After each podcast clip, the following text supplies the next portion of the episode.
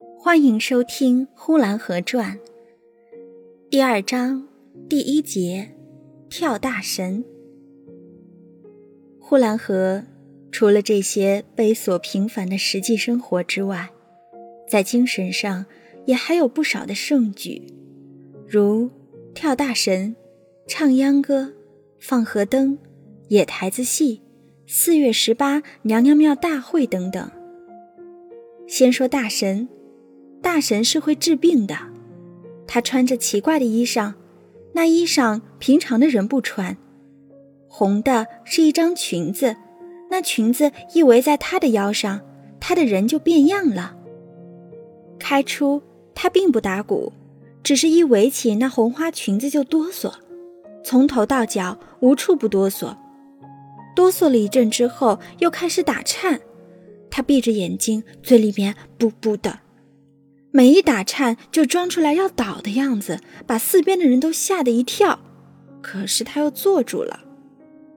大神坐的是凳子，他的对面摆着一块牌位，牌位上贴着红纸，写着黑字。那牌位越旧越好，好显得他一年之中跳神的次数不少。越跳多了就越好，他的信用就远近皆知，他的生意就会兴隆起来。那牌前点着香，香烟慢慢的悬着。那女大神多半在香点了一半的时候，神就下来了。那神一下来，可就威风不同，好像有万马千军让他领导似的。他全身是劲，他站起来乱跳。大神的旁边还有一个二神，当二神的都是男人，他并不混乱。他是清晰如常的，他赶快把一张圆鼓交到大神的手里，大神拿了这鼓站起来就乱跳，先诉说那附在他身上的神灵的下山的经历，是乘着云，是随着风，或是驾雾而来，说的非常之雄壮。二神站在一边，大神问他什么，他回答什么。好的二神是对答如流的，坏的二神。一不小心说冲着了大神的一字，大神就要闹起来了。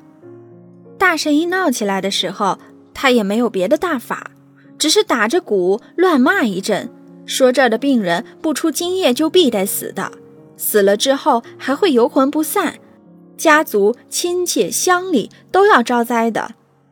这时吓得那请神的人家赶快烧香点酒。烧香点酒之后，若再不行，就得赶送上红布来，把红布挂在牌位上；若再不行，就得杀鸡。若闹到了杀鸡这个阶段，就多半不能再闹了，因为再闹就没有什么响头了。这鸡这布一律都归大神所有。跳过了神之后，他把鸡拿家去自己煮上吃了，把红布用蓝靛染了之后，做起裤子穿了。有的大神一上手就百般的下不来神，请神的人家就得赶快的杀鸡来。若一杀慢了，等一会儿跳到半道就要骂的。谁家请神都是为了治病，让大神骂是非常不吉利的，所以对大神是非常尊敬的，又非常怕。跳大神大半是天黑跳起。只要一打起鼓来，就男女老幼都往着跳神的人家跑。若是夏天，就屋里屋外都挤满了人，还有些女人拉着孩子，抱着孩子，哭天叫地的从墙头上跳过来，跳过来看跳神的。跳到半夜时分，要送神归山了。那时候，那鼓打得分外的响，大神唱的也分外的好听。邻居左右十家二十家的人家都听得到，使人听了起了一种悲凉的情绪。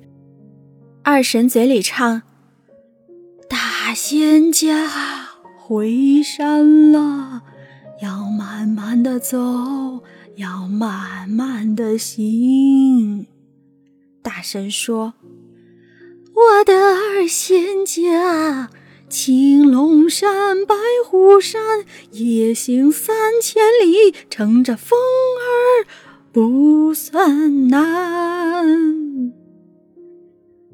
这唱着的词调混合着鼓声，从几十丈远的地方传来，实在是冷森森的，越听就越悲凉。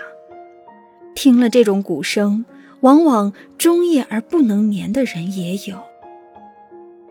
请神的人家为了治病，可不知那家的病人好了没有，却是邻居街坊感慨兴叹，终夜而不能已的也常常有。满天星光，满屋月亮，人生何似？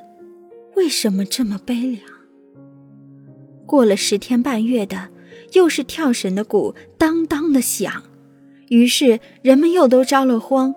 爬墙的爬墙，登门的登门，看看这一家的大神显的是什么本领，穿的是什么衣裳，听听他唱的是什么腔调，看看他的衣裳漂亮不漂亮。跳到了夜静时分，又是送神归山，这送神归山的鼓个个都打得漂亮。若赶上一个下雨的夜，就特别凄凉，寡妇可以落泪。官夫就要起来彷徨。那鼓声就好像故意招惹那般不幸的人，打得有急有慢，好像一个迷路的人在夜里诉说着他的迷惘，又好像不幸的老人在回想着他幸福的短短的幼年，又好像慈爱的母亲送着他的儿子远行，又好像是生离死别。万分的难舍。人生是为了什么，才有这样凄凉的夜？似乎下回再有打鼓的，连听也不要听了。其实不然，鼓一响，就又是上墙头的上墙头，侧着耳朵听的侧着耳朵在听，比西洋人赴音乐会更热心。本集播讲完毕，谢谢收听。